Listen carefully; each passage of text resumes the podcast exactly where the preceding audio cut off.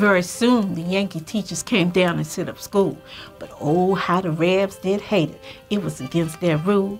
Our masters tried to hide book learning from our eyes. Knowledge didn't agree with slavery. It would make us all too wise. Then I got a little cabin, a place to call my own. I felt as independent as the queen up on the throne.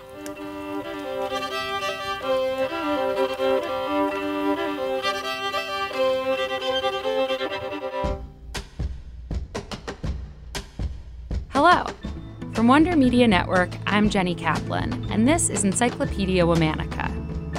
Our warrior today fought for abolition, women's rights, racial justice, voting rights, and more.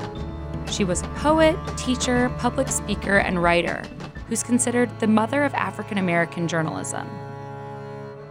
Let's talk about Frances Harper. Frances Ellen Watkins was born in 1825 in Baltimore, Maryland. She was the only child of free parents, though at that time the state of Maryland still allowed slavery. When Frances was just three years old, both of her parents died. She was then raised by her maternal aunt and uncle, Henriette and Reverend William Watkins, and took their last name.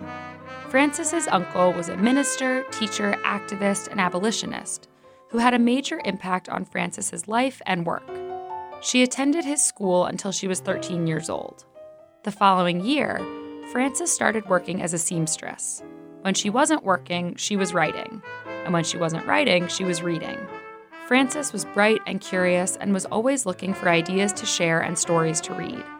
In her early 20s, Frances published articles and poems in her local newspaper. She also wrote pieces for anti slavery journals and completed her first book of poetry called Forest Leaves or Autumn Leaves. Then, in 1850, Congress passed the Fugitive Slave Act. The Watkins family left Baltimore for Ohio.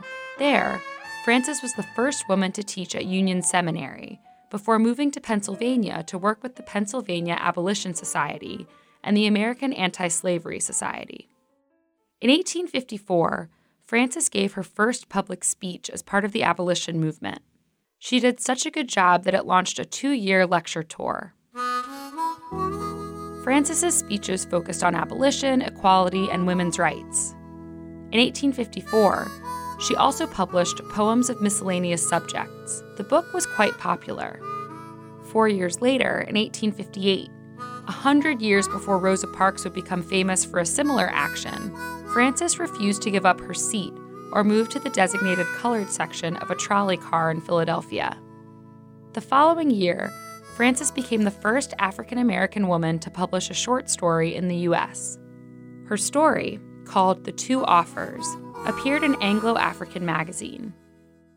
Throughout her life, Frances's writings, both fiction and nonfiction, told the story of the African American experience in that era and urged social change. In 1860, Frances married Fenton Harper, and the couple had one child together. Fenton died just four years after their nuptials. Frances continued her activism and writing after the Civil War. She traveled through the South during Reconstruction, teaching former slaves and speaking and writing about their living conditions. Her journey led to her book entitled Sketches of Southern Life. She wrote and spoke about the need for greater access to education, women's suffrage, and temperance. Frances spoke at the 1866 National Women's Rights Convention and urged the women there to fight for black women's rights. She said, We are all bound up together in one great bundle of humanity, and society cannot trample on the weakest and feeblest of its members without receiving the curse in its own soul. From 1883 to 1890, she organized for the National Women's Christian Temperance Union and she helped to create the National Association of Colored Women in 1894, alongside Ida Wells Barnett and Harriet Tubman, among others. The organization sought to advance the rights of African American women.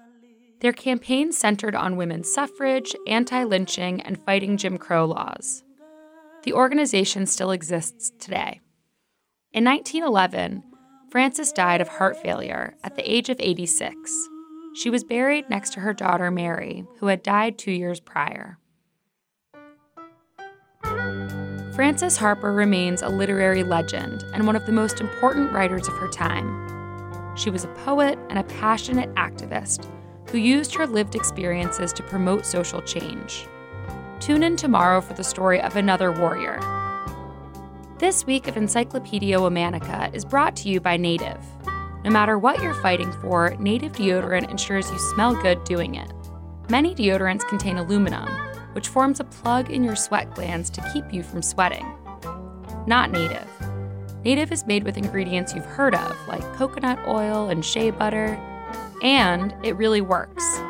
I've tried many different deodorants, and I think Native deodorant is the way to go. If you don't believe me, they've got over 9,000 five star reviews. There are more than 10 scents, and there are options for those who prefer unscented or have sensitive skin. Personally, I'm a big fan of the cucumber and mint and the lavender and rose. For 20% off your first purchase, visit nativedeodorant.com and use the promo code encyclopedia during checkout. That's nativedeodorant.com with the promo code encyclopedia for 20% off your first purchase. Special thanks to Liz Kaplan, my favorite sister and co creator. Talk to you tomorrow.